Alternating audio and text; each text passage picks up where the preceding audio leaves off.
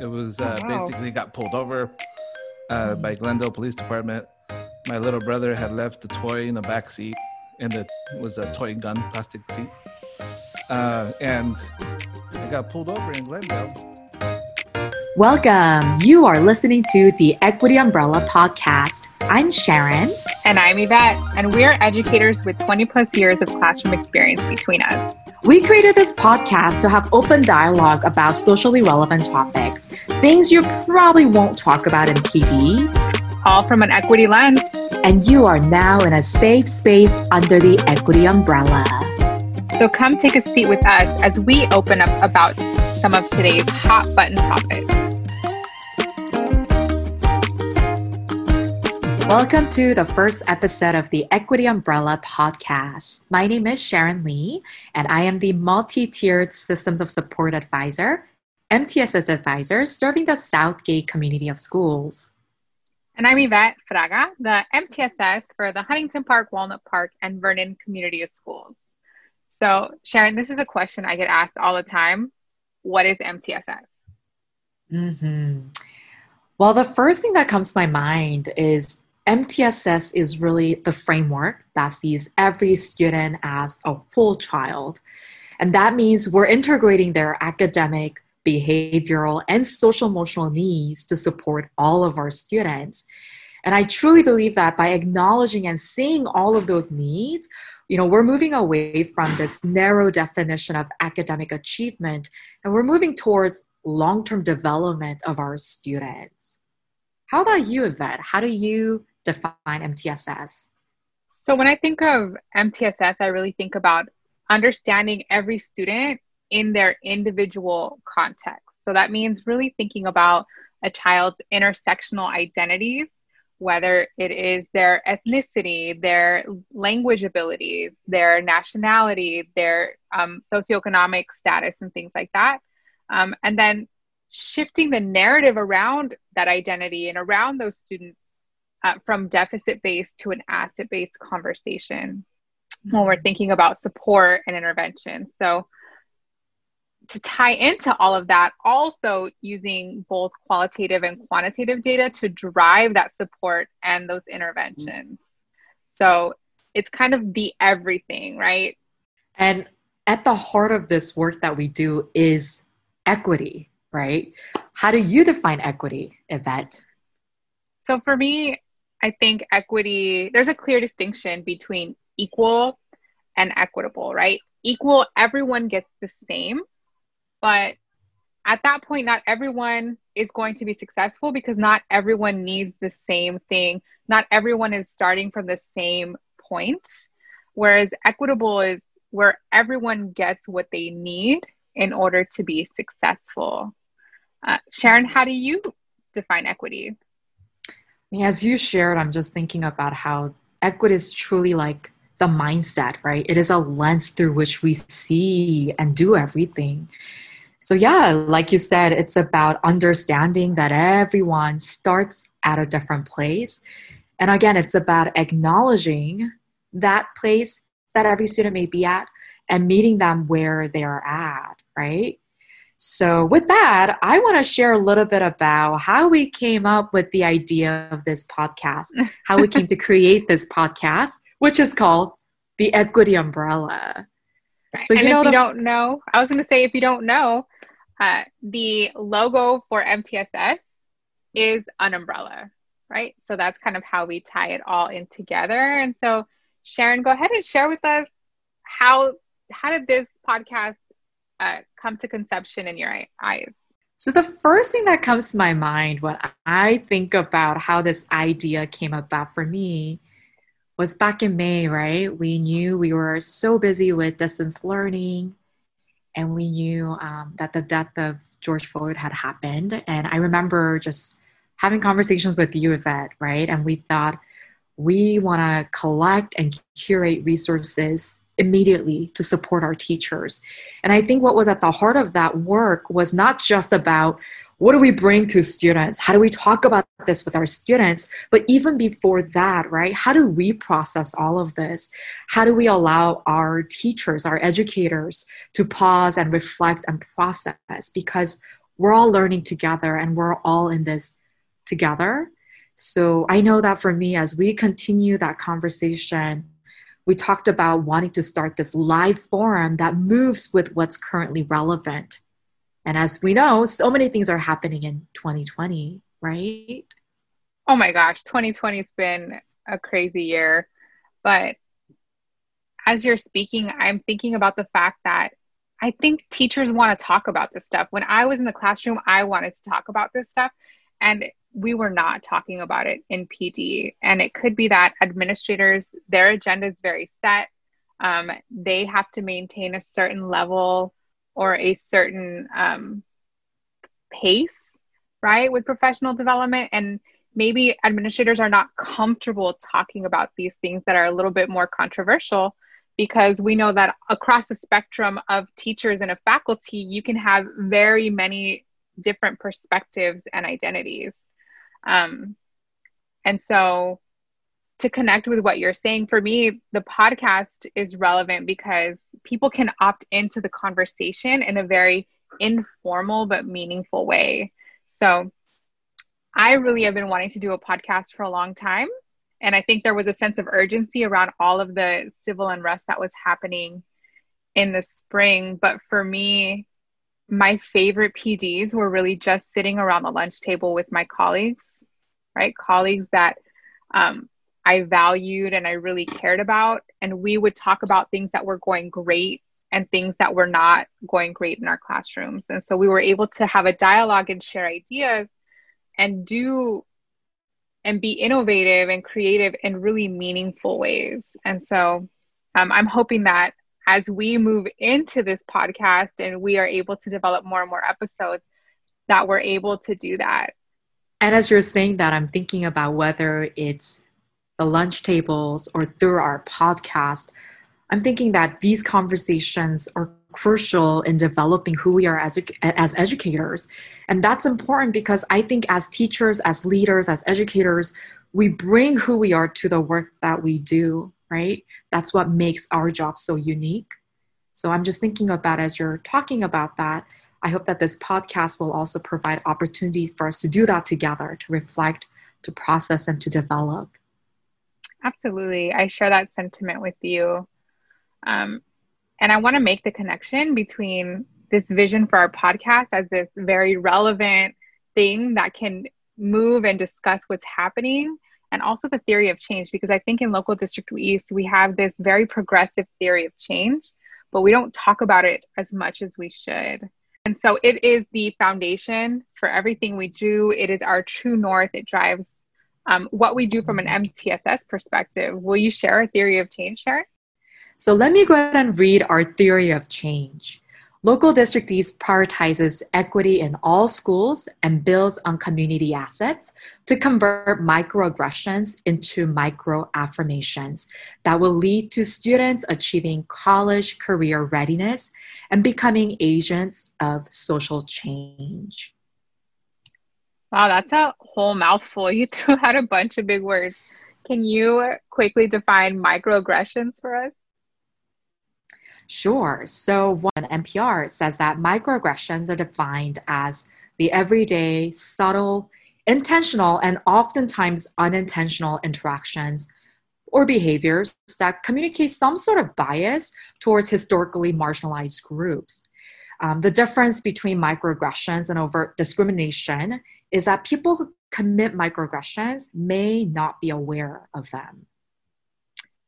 So I'm kind of taking away as you're talking and you read that definition. Microaggressions could be something as commonplace as people expecting you, Sharon, to be good at math because you're Korean American. Am I right? Does that happen? You know, that has happened. And especially in the beginning of last year, as I began this new role, as I had to introduce myself to many people, I would say I got that response more than once where I say my name, and before I can share what my role is, um, some people may automatically say, Hey, so you must be the new math coach, math coordinator. Oh and, no. Um, I had to, I know, and I just had to politely correct them and say, No, I am not. I am the MTSS advisor. So, yes, it has happened. How about you, Yvette? How have you experienced microaggression in your experience in education? So, I'm really taken back to a place when I was a day to day substitute for about a year and a half. Um, and having gone to a bunch of different campuses, I remember distinctly that the special day classes, more times than not, were on the periphery of campus. They were on the edge or in the back, right? They weren't centered. Um, and I really see that as a microaggression. And maybe, again, unintentional, maybe it's for logistics reasons because there's a gate there, they can get to their bus quickly. Um, but I can't help but feel like it also sends the message that, you know, our kids in the special day class are not important, right? Or maybe didn't belong in integrating and interacting with our general education students. And so I, when I think of microaggressions, that one is the one that like blinks and flashes in my mind. Yeah. So now that we talked about microaggressions, what does microaffirmations look like or how have how would you define the word microaffirmation? so i really think about microaffirmations as being the opposite it's those subtle and even overt cues i think that validate identities and cultures of traditionally marginalized communities um, and individuals and so I found something from brown.edu that says micro affirmations substitute messages about deficit and exclusion with messages of excellence, openness, and opportunity, right? Um, and so it's these tangible things that can create affirming experiences and really validate who we are as people in the various intersections of our identities. And so.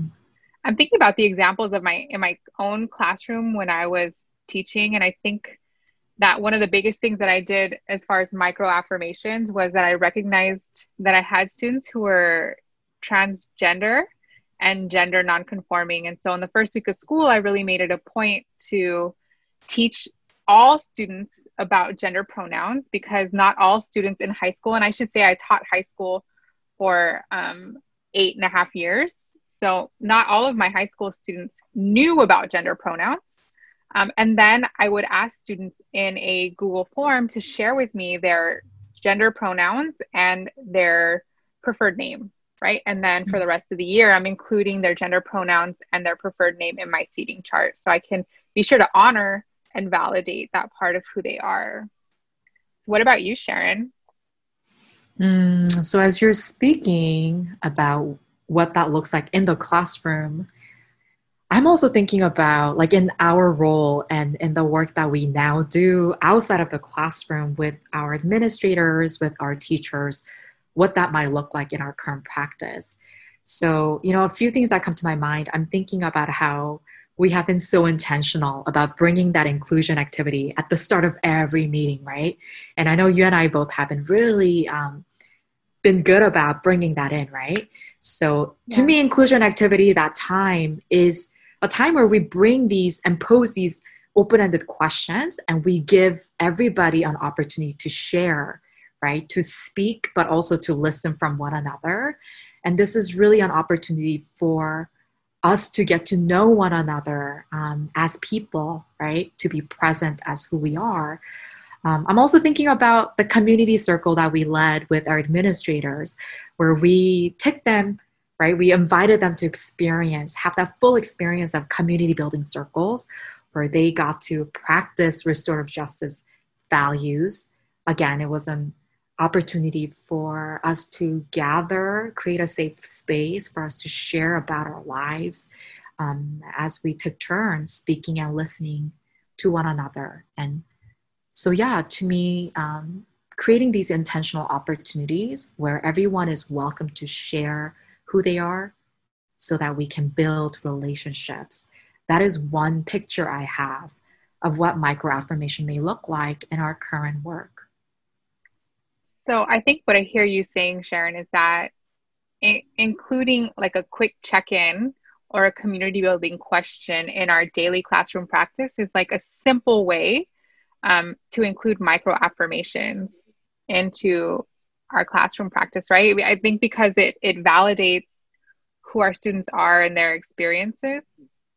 Um, Absolutely, right. It's about giving an opportunity for our students to share who they are rather than us assuming or having their peers assume about one another. And i mean it's i think the word that comes to my mind is just intentionality right? Creating and building in that intentional opportunity. It can be a quick one minute check-in or maybe it can be an extended um, activity that we do. But i think it's about really giving an opportunity for every student to speak and to hear their voice absolutely and so i'm going to take this opportunity to plug our services right? If you are in the Southgate area or in the Huntington Park, Walnut Park, Vernon area, and you are a teacher and want to know how to incorporate a quick check in into your daily classroom practice, whether it's in person or virtual, um, feel free to reach out to Sharon or myself. Um, we'll make sure that we include our contact information and make it available so you can reach out to us and we can help you do that. So now that we have talked about who we are, equity, microaggressions, and affirmations. Join us in the next segment as we bring in our Community of Schools administrators, or COSAs, to talk about how the theory of change drives their vision and work in the day to day.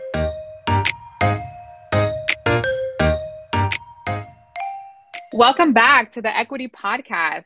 This is a segment Sharon and I like to call Convo with the COSAs. I'm Yvette, and I would like to welcome the community admit school, uh, community of schools, excuse me, administrator for the Huntington Park, Walnut Park, and Vernon Community of Schools, Mr. Gerardo Loera.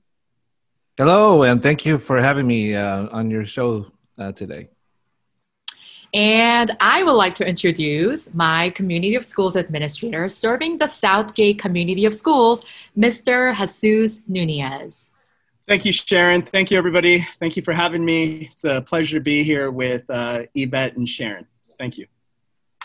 So thanks for taking the time out of your super busy schedules to be here with us. Sharon and I work really closely with you day to day, but what is one thing that we or our audience would be surprised to learn about each of you?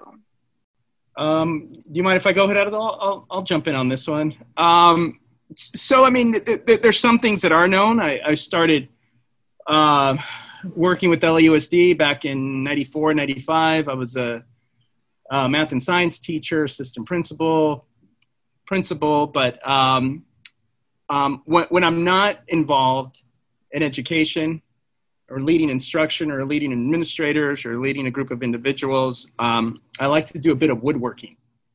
Um, I really like to to build furniture pieces, especially um, mid-century modern pieces. Um, credenzas, uh, desks. Um, I'm building a dresser right now. So it's it's one thing that um, that really keeps my brain engaged on problem solving. There is a lot of problem solving when you do woodworking, um, but it also uh, takes me to a different place when when when I need a mental break from from what I do for a living. That's so cool. What about you, Mr. Loera? What is something our audience would be surprised to learn about you? Well, first, let me give a shout out to Mr. Nunez. Uh, I didn't realize he had those kind of skills. And if you're ever looking for a little pet project, I'm sure I can come up with a couple uh, over here. so, thanks for sharing that. You know, uh, I was thinking a lot about this question and whether, you know, how much to share. So, I figure, given that we're going to be talking about a theory of action today and the micro affirmation into, uh, I mean, microaggression into micro affirmations uh, so something that people won't really know about me is that right after high school, I was racial profiled by the Burbank Police Department, and I was get pulled over about twice a week for a whole year because they they were convinced that I was a gang member, even though I was not. so I had the the helicopter, the the gang unit, the narcotics unit, you know, pulled over regularly I had guns drawn, you name it, the whole shebang, right? So uh, I understand full well, like how many of uh, of our people out there are understanding the stresses and the injustices that happen, Uh, and so, in sharing with that, it's been kind of kind of interesting because I even had arrested once, uh, and, and, it was for no good reason. It was uh, oh, wow. basically got pulled over uh, mm-hmm. by Glendale Police Department. My little brother had left a toy in the back seat, and it was a toy gun, plastic seat, uh, and it got pulled over in Glendale for no reason, um, other than I fit the description, so to speak. So uh, uh, they never pressed any charges or anything because there was nothing that I actually did wrong. But uh, anyway, I know that's probably a little heavy to share on the first piece, but you know what? Given the time that we're under right now, uh, might as well put these stories out there because it's real. I could definitely see how that might impact and influence the way that someone moves about the world, right, for the rest of their adult life. Thanks for sharing that. Yeah, I definitely did not know that. Um, so, you know, in the previous segment, Yvette and I have talked about our theory of change as a local district. So, we wanted to bring you on to talk about how this theory of change drives the work that you do and how it drives our vision. So, as we get started, Yvette, would you like to read our local districtee's theory of change? Absolutely. So, our theory of change says that Local District East prioritizes equity in all schools and builds on community assets to convert microaggressions into microaffirmations that will lead to students achieving college and career readiness and becoming agents of social change. So, how do you think that the theory of change drives your work on a day to day basis? You know, it, it it's interesting because um, the, the, the one word that, that really sticks out for me in this, this theory of change is equity. And I know Mr. Loera, um, now, you know, uh, with years of work, at least with uh, the instructional leadership blocks under his belt, uh, primarily with LD East, um, knowing that, that, that, that word equity um, always jumps out at me. Um, I, um, I, I have two boys um, in high school right now. So I think about their experiences, and then I think about the experiences for our students here in Southgate or in a larger area, the Southeast area. And I often compare the two, their experiences and the experiences of our kids here. Um, and, and there are major differences. I even think about my experiences as a kid growing up in, in housing projects um, and and seeing the inequities there. Um, but but but yet uh, I think about when I was in high school and in public ed. Um, I, I think I was I was pushed, I was challenged, and th- there was the, the teachers had had a very high expectation for, for me and my classmates. I, I went to school in the South Bay area, um, and I, I, I definitely felt that school was was definitely challenging because the teachers kind of it, it, challenged me. Though I didn't feel that about every teacher or every counselor um, growing up, uh, especially in high school, but um, I, I, I, felt for the most part we were given that opportunity.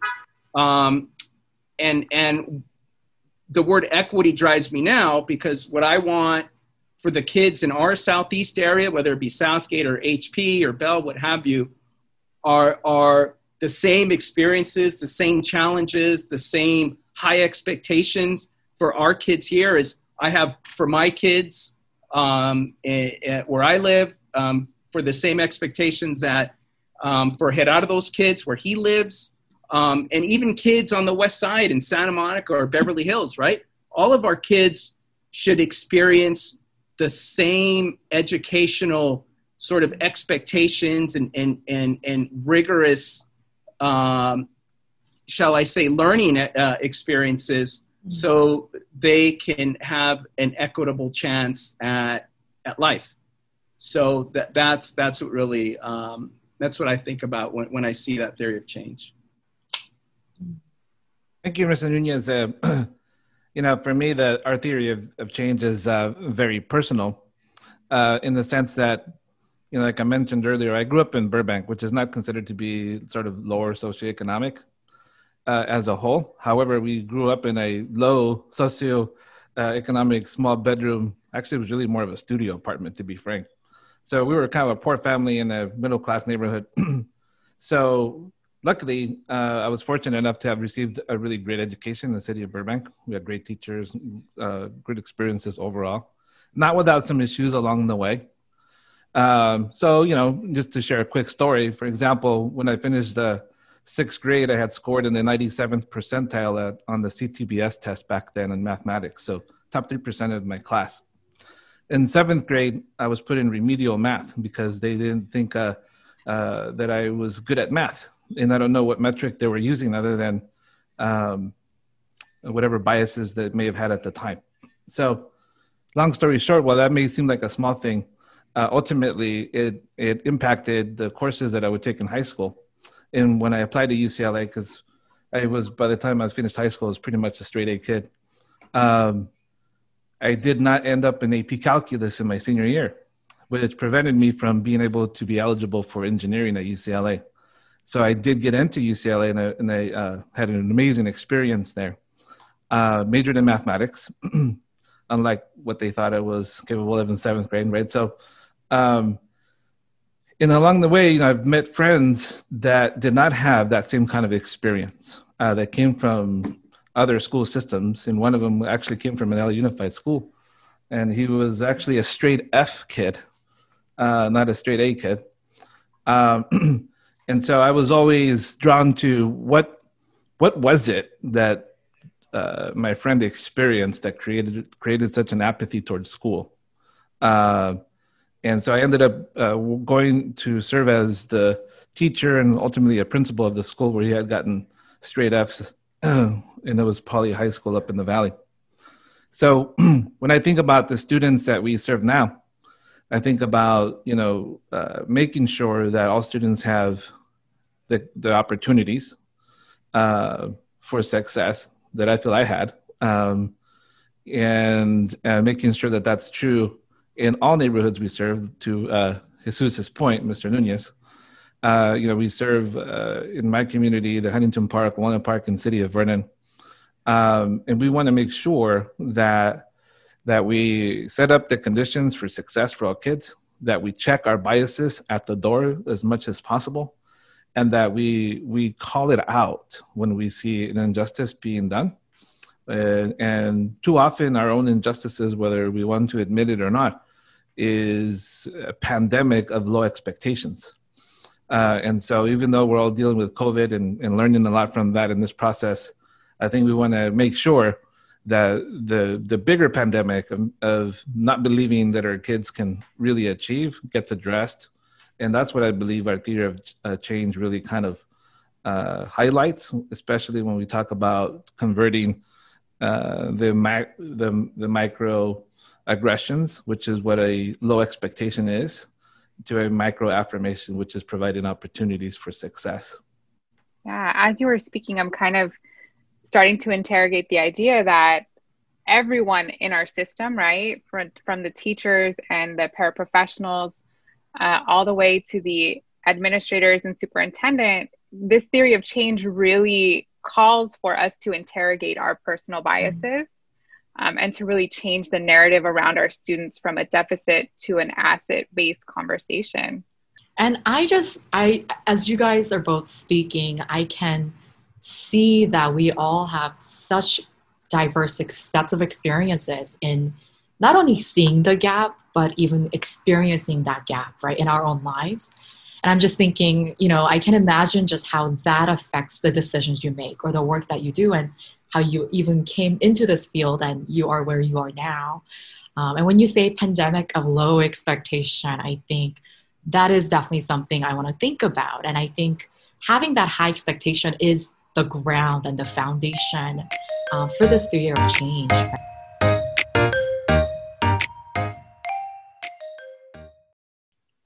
So our convo with the COSAs was so rich and so deep, we didn't want to cut it off but we couldn't fit it all into one episode. We will definitely bring you the second half of our convo with the COSAs in the next episode. So make sure you hit that subscribe button so you don't miss the rest of our conversation with the COSAs. Let's end our episode with some reflections. Yvette, what was your takeaway from everything we discussed? For me, my big takeaway, my big reflection from our conversations from beginning to end of this episode were really about the fact that we bring our personal experiences into our jobs as educators every day in the classroom, out of the classroom, as admin coordinators, um, and probably up to you know our superintendent level. And we really, it's impossible in education because it's so deeply personal to extract those personal experiences, right? From the time that we were in school, because all of us have gone through schooling, to things that happen just after schooling and into our adult lives. And so um, I think that is a point of reflection for me when I'm supporting teachers is that everything we do as educators is deeply personal. What about you, Sharon? What is your takeaway from today's episode? Mm. So, similarly, I think I'm also being reminded of what we mentioned at the beginning of our episode what equity looks like, and the fact that, you know, equity is about, it begins with acknowledging that we all come from different places and we share different life experiences. And I think I just was able to see that through our conversation. I'm also thinking about in fighting this pandemic of low expectations, and as we think about moving forward you know, in serving our students um, in education, I'm visually seeing multiple wheels that like must turn together. So that high expectation, standard based task definitely is one wheel, but I'm also seeing the the importance of like our inner work, exploring our own implicit bias, um, and thinking about how we can build a safe culture where we as adults as, as educators can also continue to ask questions and learn because like you said who we are is what we bring to our classrooms and to our students Thanks for listening. We hope our conversations in this episode brought some insight and inspiration to reflect on your own experience as an educator. Be sure to subscribe on whatever platform that brought you here today. And in closing, we want to thank our guests today, Mr. Loera and Mr. Nunez, for sharing their experiences with us, but also for fully supporting this endeavor. Please note that all opinions shared in this episode belong solely to each individual and do not necessarily represent the official view of LAUSD. Bye, Bye for for now. now.